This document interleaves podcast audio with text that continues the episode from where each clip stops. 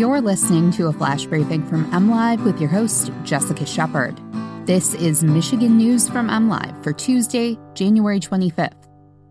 Lawmakers consider making trespassing on the Mackinac Bridge a felony. A sixth military medical team is coming to Michigan to help with the treatment of COVID 19 hospital patients, and the Chicago Bears reportedly want a second interview with Jim Caldwell for their head coaching position. Under Michigan law, the Mighty Mac isn't technically classified as critical infrastructure, and that loophole, some lawmakers say, prevents law enforcement from handing out adequate punishments to trespassers. The Mackinac Bridge spans five miles across the Straits of Mackinac. It's an iconic piece of Michigan infrastructure, but under the Michigan Penal Code, it's currently not designated as a key facility, that means a person trespassing on the bridge is not subject to a felony, as they would be if they illegally entered a power plant, a water treatment facility, a railroad switching yard, or other types of property deemed key facilities. Law enforcement first discovered this loophole when a felony trespass charge was dropped against a person who climbed the bridge without permission to take photos. House Bill 5315 would add the Mackinac Bridge to the list of key facilities and aims to deter future attempts to trespass with the threat of a stricter punishment. The committee is poised to hold a vote on the bill today, which would send it to the House floor. To become law, it needs to pass both the House and Senate to be signed by the governor.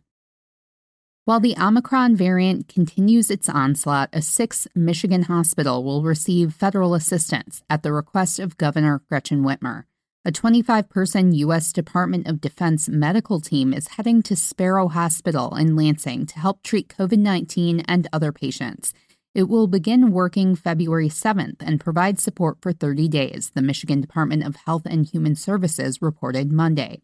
Already, there are five federal military teams working in the state at Beaumont Hospital in Dearborn, Spectrum Health Butterworth Hospital in Grand Rapids, Covenant Healthcare in Saginaw, Mercy Health Muskegon, and Henry Ford Hospital in Wyandotte.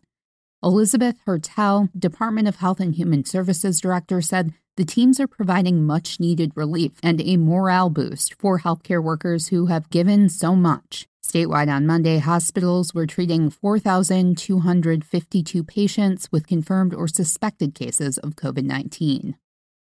Former Detroit Lions coach Jim Caldwell is emerging as a finalist for the vacant job with the Chicago Bears. The NFL Network reports the Bears want a second interview with Caldwell for their head coaching vacancy. The team is also interested in second talks with the current defensive coordinators for the Dallas Cowboys and the Indianapolis Colts.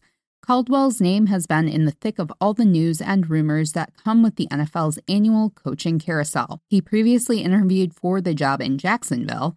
The potential for Caldwell to take over in Chicago is news worth tracking. That move would bring Caldwell back into the NFC North to compete directly with the Lions. Albert Breer of Sports Illustrated reports Caldwell is among the top three candidates for the job. The Lions fired Caldwell after the 2017 season. His four season record with the team was 36 and 28. You can always find the latest Michigan news by visiting mlive.com and make sure to follow us on Facebook and Twitter. And if you are interested in Detroit Lions news, you'll want to check out our new podcast, Dungeon of Doom. It's all about the Detroit Lions, and you can find it wherever you listen to podcasts. We'll be back here tomorrow with more Michigan news from MLive. Thanks for listening and have a great day.